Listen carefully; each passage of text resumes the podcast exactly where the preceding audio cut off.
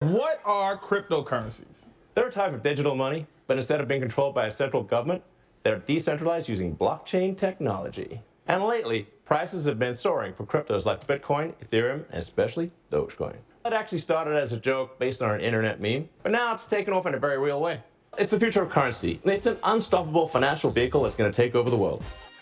Velkommen til Aktier for Newbies. Det du lige hørte her, det var tech-milliardæren Elon Musk, der snakkede om Dogecoin i comedy-showet Saturday Night Live. For i det her afsnit af Aktier for Newbies skal det nemlig ikke handle om aktier, men faktisk om kryptovalutaer, som Musk er meget begejstret for. Og han er bestemt ikke den eneste, der ser et potentiale i Bitcoin, Dogecoin og andre digitale møntenheder. Siden december 2020 er prisen på en bitcoin, der er den største kryptovaluta i verden, tredoblet, mens den næststørste kryptovaluta, Ethereum, er steget fra 600 dollars til næsten 4.000 dollars. Den sidste nye spiller på kryptomarkedet, det er en mønt, der hedder internetcomputer. Kun to dage efter lanceringen, der havde internetcomputer en markedsværdi på 275 milliarder kroner. To dage efter, der faldt den dog til 255 milliarder. Så det går altså enormt stærkt, når vi taler krypto. Man kan også sige, at det er en enormt risikabel investeringsform.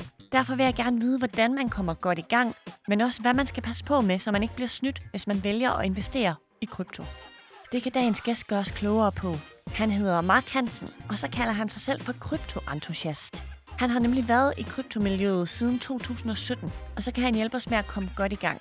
Jeg ved stadig ikke helt, om jeg er frisk på at træde ind på kryptomarkedet, men måske er du. Jeg hedder Camilla Michelle Mikkelsen, og du lytter til Aktier for Newbies. Mark Hansen, kryptoentusiast. Lad os bare starte helt lavpraktisk, fordi jeg er helt ny på det her område. Vil du ikke prøve at sætte nogle ord på, hvad en kryptovaluta egentlig er? Jo, altså nu hørte vi i indslaget her, at Elon Musk sagde, at det var et decentraliseret system. Det kan faktisk også være et centraliseret system, og det kan også være imellem det. Det startede op øh, med Bitcoin, da det kom ud i sin tid, og det er jo et decentraliseret system. Og det betyder, at der ikke er nogen, der egentlig sådan styrer systemet 100%. Det er bygget på, at vi alle sammen bidrager til at holde systemet kørende, og vi sådan ligesom løfter i flok. Så det er en meget socialistisk tilgang til det. Og øh, det kører på blockchain-teknologien, som jo er den teknologi, som mange har hørt om, med hvor at det bruges til at verificere, der er meget høj sikkerhed, og det er den måde, man kører transaktionerne igennem på. Og grundlæggende er det bare en rigtig, rigtig høj sikkerhed, og vi kan verificere, at ting er rigtigt. Der er ikke nogen kopier, alt er egentlig eksisterende, som det er. Det er jo det, du ser, hvis du for eksempel sender en mail, så er det teknisk set bare en kopi af en mail, du allerede har skrevet. På blockchain, der sender du egentlig det, som der er til stede videre. Og så er der kryptovalutaen, som jo er en fælles betegnelse for de her typer af tokens, coins. De har sådan fire hovedkategorier, der er accepteret inden for, for EU, og det er asset tokens, utility tokens, security tokens, og så det, som vi definerer som coins. Og det er sådan nogle hovedbegreber for, hvad de egentlig rummer. Øh, coins er ligesom bitcoin, det fungerer primært som betalingsenhed. Asset tokens har de fleste nok gjort bekendtskab med i forhold til de her NFT'er. Non-fungible tokens, som er de her immaterielle rettigheder, der er sikret igennem blockchain-teknologien. Det kan også være mange andre ting, bygninger osv. Så der er utility token, som er en token, der bruges i et system. Så det har formålet at være med til at køre systemet. Og det kan være alle mulige systemer, man bygger op omkring det. Og så er der security tokens. Det har typisk aktie- eller obligationslignende tendenser. Så det kan være virksomheder, der i stedet for at udbyde aktier, udbyder en security token, og så opnår du måske en form for udbytte igennem den her aktie, og nogle rettigheder, nogle stemmerettigheder eller lignende. Sådan, så det egentlig ligner meget det normale. Og nu taler du jo lidt om nogle forskellige systemer, centraliseret og decentraliseret. Når man handler med aktier, så har man jo et etableret system, hvor man ligesom logger ind med NemID, og så ved man i hvert fald, at selve transaktionen er sikker. Man kan selvfølgelig aldrig være sikker på, om der er tab eller om der er gevinst, men som jeg forstår det, så er det ikke helt så lige til med kryptovaluta, fordi der er nogle ting, der skal være på plads, inden at man kan handle. Hvad, kan du ikke sætte lidt ord på, hvis jeg nu godt kunne tænke mig at investere i krypto, hvor skal jeg så starte? Altså, det, vi er nået dertil nu, hvor at du egentlig ikke skal gøre så meget, for at det skal ikke ligner som med, med, med aktier. Der er børser rundt omkring, hvor du kan fikse det hele, ligesom hvis du går ind på Nordnet. Øh, eller i Toro udbyder for eksempel også kryptovaluta. Der skal du så lige ind på i Toro X for egentlig at få et coinen, sådan, så du kan fysisk køre den over i en transaktion. Men helt lavpraktisk, så skal du have det, der hedder en wallet, som jo egentlig er et depot inde i den blockchain, som som udgangspunkt, lad os bare gøre det lavpraktisk, kan indeholde den coin, som der er kørende på blockchain. Du skal selvfølgelig få, få en måde at erhverve den her coin på. Det gør du typisk ved at bruge rigtige penge, vil jeg tillade mig at sige. De anerkendte penge. Det kan være euro, dollars, danske kroner, hvad det nu er. Og der kan du i princippet bare sælge peer-to-peer. Så hvis du har nogle bitcoin, så kan jeg gå med danske kroner, så sælger du dem til mig, sender dem til min wallet, og så er du egentlig i gang. Og den her wallet, hvordan opretter jeg sådan en? Er det en, der bare ligger, eller skal jeg downloade den? Der er forskellige typer af wallet, der er forskellige udbydere. Der er det, der hedder en paper wallet, så der er en hardware wallet, og så er der de her wallets, som du ser på exchanges. Hardware wallet er typisk det, der er anbefalet, fordi det er meget sikkert. Der er nogle forskellige udbydere af det, men det er helt, helt nede i bunden, at det egentlig bare et USB-stik med en selvstændig kode. Du har øh, 12 definerede ord, som du i princippet kun kender, sådan, så du ligesom kan gengenerere den igen, hvis du skulle miste den, eller den skulle blive stjålet. Der er meget høj sikkerhed på det her, så ligger den lidt uden for systemet, så den er en dvale. Den er ikke online, medmindre du sætter den online. Den kører ret høj sikkerhed. Okay, så jeg har det her USB-stik. Mm. Og fra det USB-stik, så overfører jeg mine danske kroner for at kunne købe bitcoin.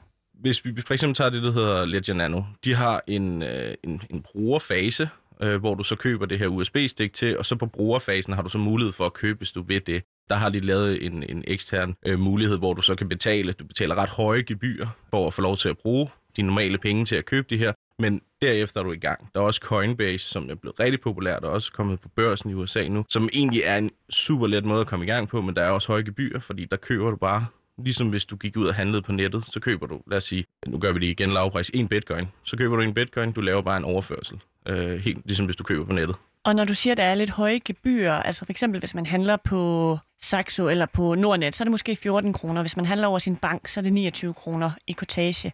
Ja, men der er forskellen der, at du skal se det som, at du først skal ind i markedet. Fordi når du handler for eksempel på Binance, så er der meget lave gebyrer, også hvis du bruger Binance egen, det er en exchange by the way. Hvis du bruger Binance egen coin, så får du også meget lave gebyr. Så der er selvfølgelig kortage, men personligt mener jeg ikke, at det er det samme niveau. Og det er også derfor, der er så mange, der swing trader på et højere niveau, end uh, du måske ser med aktier, når vi kigger på, hvor meget de egentlig har investeret. Okay, så vi skal bruge den her wallet. Lad os lige tale lidt om platforme. Du har været lidt inde på det, men fra aktier, der kender vi blandt andet Nordnet, eToro, Saxo. Nu nævnte du lige, eToro også har øh, bitcoin eller kryptovaluta i hvert fald. Ja. Hvordan fungerer det med kryptovaluta? Hvilke platforme skal vi gå til, hvis vi nu godt kunne tænke os at handle? Altså, jeg startede selv på eToro, og var ikke særlig stor fan af deres platform. De har rigtig høje gebyrer, og, og valgte egentlig at droppe det, plus at de også administrerer det i en lidt utraditionel måde med, at da markedet eksploderede ret højt, skulle du være på næsten konstant for at kunne ændre i din uh, stop losses, fordi det hele tiden, de satte den meget lavt, sådan, så der var ret stor sandsynlighed for, at du kom til at sælge. Det er jo ikke alle, der har interesse i at sælge, hvis man ser, at de her udviklinger er, at man gerne holde dem lang tid. Og der er det jo gode ved andre børser. Hvis man vælger at bruge en børs, der kan de bare være stående, og så kan du selv vælge, hvis du vil sælge dem, om de skal sælges. Du kan være at holde dem på børsen. Det er selvfølgelig dem, der så passer på dem for dig, så det er der også en risiko ved. Eller du kan bare have dem stående i din wallet tid, tid og evighed. Hvor lang, du, lang tid du nu engang vil. Det er der jo nogen, der har haft mange år med bitcoin. Men er der ikke en risiko for, hvis de bliver i den her wallet, at de mister værdien fra den ene dag til den anden, og at de så lige pludselig ikke er noget værd? Jo, altså der er jo en kæmpe risiko i forhold til kryptovaluta. Så hvis du har, altså Bitcoin har jo haft nogle udsving, som der har været rigtig, rigtig store. Nu ser vi dem typisk på de her 10-15 procent, og det er jo på en måde lavt inden for kryptomarkedet. Men, men det kan jo hurtigt ændre sig, og øh, folk, som der ser meget kortsigtet på markedet, der er det jo meget risikofyldt, fordi det kan være 10 procent den ene dag, det kan være 30 procent i morgen, den er faldet. Øh, nu øh, var Elon Musk jo ude og lavede et rør i markedet forleden dag, og det havde en negativ effekt på hele markedet, fordi Bitcoin jo lidt gik ned, da han snakkede om, at det ikke var særlig miljøvenligt, og derfor ville Tesla ikke bruge det længere. Øh, men der var så miljøvenlige coins, der steg helt vildt meget i stedet for. Så det svinger jo lidt. Og netop det her med Elon Musk, han var jo også tidligere ude og nævne Dogecoin. Ja. Nu har han været ude med Bitcoin. Hvorfor lytter vi så meget til Elon Musk? Ja, det er et glimrende spørgsmål. Personligt selv har, har jeg kendt Dogecoin i mange år. Det tror jeg, de fleste har, der har været med, fordi det har altid været lidt, som jeg også beskriver, det har været den her meme-coin. Men der er jo mange, der kommer ind i markedet nu, og så vil vidensniveauet skal være så højt for egentlig at forstå, hvad der foregår, så søger de jo til folk, der mener, at de har en viden omkring det her. Og Dogecoin rykkede ret hurtigt. Og vi ser jo desværre mange, der kommer ind og siger, okay, jeg har overhovedet ikke forstand på det her, jeg lægger det bare i Doge, fordi det er fremtiden, det siger Elon, alt det her. Og, og det har jo selvfølgelig en effekt, også som vi så på aktiemarkedet i forhold til GameStop-aktierne. Der er jo der er mange, der påvirker det her, og, og vi ser også dem, der har masser af følgere og siger, okay, køb det her, stiger prisen rigtig, rigtig meget, og så er der måske nogle andre, der gør det samme. Normalt kalder vi jo det der pump and dump, hvor de får prisen op, og så sælger den, så falder den igen. Men Doge blev bare ved med at stige helt exceptionelt og blev kørt op.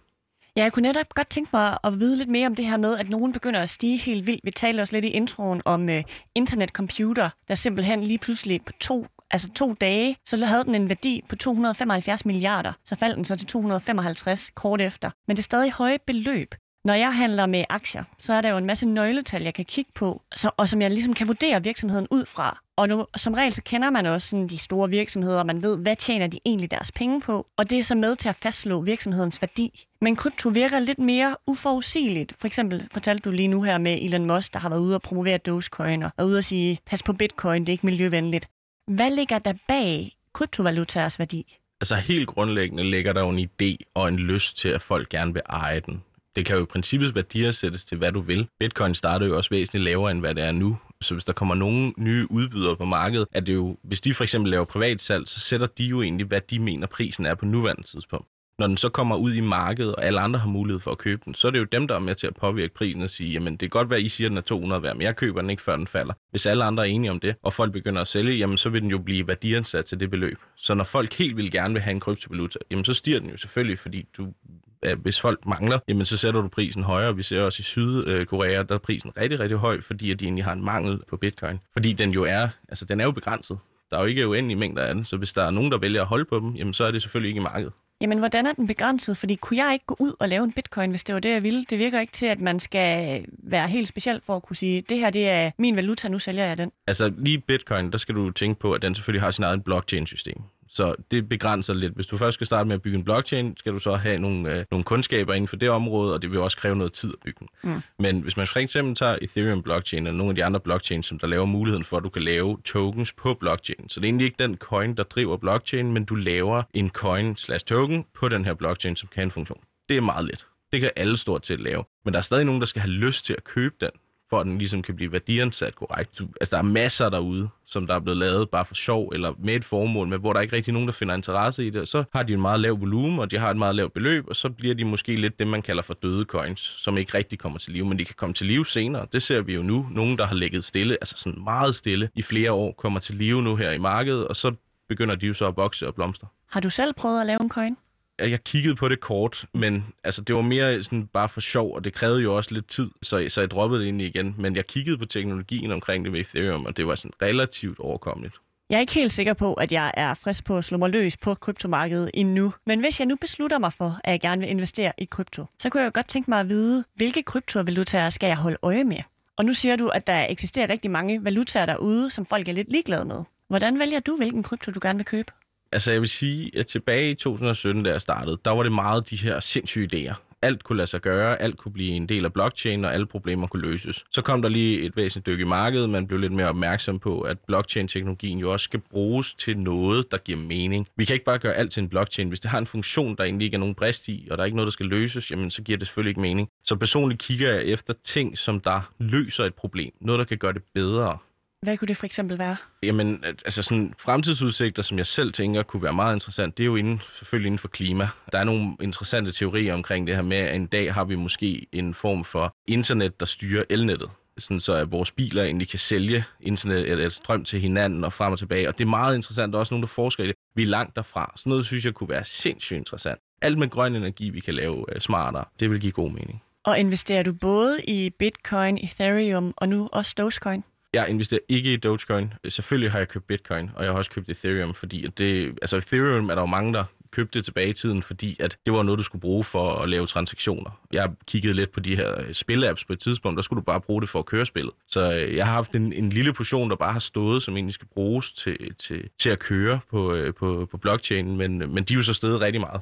Og bitcoin personligt giver bare mening, fordi at den jo stiger rigtig meget, så det er jo en langsigtet investering, som jeg egentlig ikke piller ved. Den står der bare med det, jeg har købt. Og bitcoin og Ethereum er jo verdens to største kryptovalutaer. Og når du siger, at bitcoin stiger helt vildt, og den faktisk står, har du så aldrig prøvet at sælge din bitcoin? Nej, de, de bitcoin, jeg har, det er de første, jeg har købt. Jeg valgte så at købe, da bitcoin var lav. Fordi da jeg kom ind, der var det der, hvor bitcoin virkelig eksploderede, og der begyndte det at gå nedad, og så er det altcoin, der kørte i stedet for. Så, øh, så bitcoin, det, det, altså jeg ser det bare som en god mulighed, fordi det kommer, ja, altså min formodning er, at det kommer til at blive rigtig stort. Og det er jo en god måde at lave en langsigtet investering på, når du har en mulighed for, at det stiger 10-15% hvert år. Og er det det, der er sket indtil videre, hvis man kigger på bitcoin, at det er steget sindssygt mange procent hver år? Altså historisk set er det jo steget rigtig meget. Det tog jo en, en væsentlig downtrend tilbage i 2017, hvor det faldt for de her 20.000 dollars, og så mener jeg, at det sluttede omkring de 3.000. Der nåede vist nok lige ned under, og så begyndte den egentlig at stige derefter igen. Så altså, folk har jo godt kunne lave 1000% på den, hvis at de købte på det tidspunkt. Og, og det viser jo bare over sigt, jamen så kommer den op igen. Så rammer vi de 20.000 efter et stykke tid, og nu lægger vi jo så, nu er vi så røget lidt ned igen på de der 48, 49, 50, men vi har jo været op og runde de 60.000 per stykke, ikke? Kan du sætte nogle ord sådan på din egen strategi? Fordi jeg er faktisk lidt overrasket over, at du bare har beholdt dem. Jeg troede, det var sådan lidt med hurtige handler, det her. Hvordan skal man gøre det? Hvor længe beholder du dine din coins? Altså det, som man skal huske, er, at det, det er stadig penge, du laver, og det er penge, du tjener. Og det er det, der desværre er mange, der ikke er opmærksom på, det er, at der er også noget, der hedder beskatning. Og beskatning opstår i princippet med det samme, du afstår så skal du beskattes, hvis du har haft en fortjeneste, og du har som fradragsmulighed, hvis du har haft et tab. Og kryptovaluta giver mulighed for ekstrem hurtig swing trading. Altså det er så let, hvis du vil det, fordi der er ikke særlig høj kortage, og det er meget let tilgængeligt. Så, Hvad betyder det, swing trading? Jamen det er jo, at du køber og sælger, som markedet udvikler sig. Hvis det kan stige 10% den ene dag, og så falde, øh, jamen så giver det jo en mulighed for, hvis du er rigtig dygtig, at du virkelig kan få hurtigt en fortjeneste på det her. Men det gør jo så også, at du skal holde øje, øje med din beskatningsgrundlag. Og det, det er meget specielt, og skat er jo også meget opmærksom på det, og beskatningen ligger ret højt i forhold til aktier. Så jeg ser, på nuværende tidspunkt ser jeg ikke nogen fordel i at sælge det med den mulighed for fortjeneste senere hen, og når skat og Folketinget på et tidspunkt kommer frem til en fornuftig lovgivning. Ja, fordi nu, nu taler du lige om skat, og for eksempel når man sælger aktier, så betaler man jo også skat af overskuddet. Men det er noget, de danske platforme faktisk sørger for, at det sker helt automatisk for os. Så det behøver vi slet ikke bekymre os om. Hvordan fungerer det med kryptovaluta? Kryptovaluta er jo en form for, eller det er jo B-indkomst, så du skal selv indberette det, hvis du har nogen fortjenester på det, og det er jo din forpligtelse, og det er jo ulovligt, hvis du ikke gør det. Så øh, du, du skal også holde styr på, hvor meget du tjener, eller taber for den sags skyld, og mange exchanges holder jo bare styr på det i bitcoin, så du skal også selv bruge nogle systemer, der eventuelt kan hjælpe dig til at se, hvordan du øh, kalkulerer dit, øh, dit overskud eller tab. Og nu sagde du, at du kom ind på markedet i 2017, ja. og det var ligesom der, du startede med at købe din første bitcoin. Ja. Så de har stået der i fire år nu? Altså, jeg, jeg købte faktisk først bitcoin i 2018, fordi okay. den var væsentligt høj. Jeg startede øh, som helt tilfældigt at købe noget, der hedder XRP, som øh, for rigtig mange er der mange forskellige følelser omkring XRP. Det lige det emne kommer jeg nok ikke så meget ind på, men, øh, men det var sådan, jeg startede på, på eToro. Og hvad er det for en, en virksomhed, eller hvad har du investeret i, når du tager XRP? Jamen altså, der har jeg jo som udgangspunkt investeret i ideen dengang. Systemet fungerede til dels, det er ikke lige så meget. Altså i dag fungerer det jo fuldt ud med ideen, som de har. Men det var, det var cross-border transaction med meget, meget, meget lave omkostninger. Altså det kører simpelthen bare på, at vi egentlig fjerner banknettet, som det er etableret på tværs af kloden, med at vi skal snakke banker imellem. Og så kunne du bare lave en direkte transaktion på altså millisekunder, og så til ekstremt lave omkostninger. Og hvis vi nu siger, at nu har du haft den siden 2018, nu tæller vi 2021. Hvis du solgte XRP i dag, hvor meget vil du så tjene på den? Altså, jeg vil tjene en god chat. Den, er, den steg jo helt sindssygt meget, da jeg købte den til omkring, jeg mener, jeg købte den til 0,30, og så steg den til 3,6. Og så skete der en masse ting, og der er rigtig mange, der ikke kan lide den her coin, og det er jo helt fair. Så dykkede den helt voldsomt, og der valgte jeg jo så at købe op løbende, fordi det gav mening for mig med projektet. Så der er jo en gevinst, som er væsentligt højere, end hvis jeg havde købt aktier. Mm. Altså, sådan, sådan ligger det andet med krypto. Oftest. Det var den her omgang af aktier for newbies. I næste afsnit, der taler jeg mere med Mark Hansen. Der tager vi nemlig fat på nogle af de problemstillinger, man kan opleve, hvis man beslutter sig for at investere i krypto. For eksempel så er der jo ikke nogen, der garanterer værdien af kryptoer, modsat aktier, hvor man jo altså bliver en del af en virksomhed. Hvis jeg køber en aktie i Adidas, så ejer jeg også en del af Adidas. Så kan det godt være, at aktien den falder, men jeg vil stadigvæk eje en del af Adidas som virksomhed. Men hvis jeg køber en bitcoin, og folk de lige pludselig ikke tillægger den nogen værdi, så kan min investering altså være 0 kroner værd i morgen. Vi taler også om fremtidsudsigter, IT-sikkerhed og om de mange nye kryptoer. Det her, det var Aktier for Newbies med mig, Camilla Michelle Mikkelsen.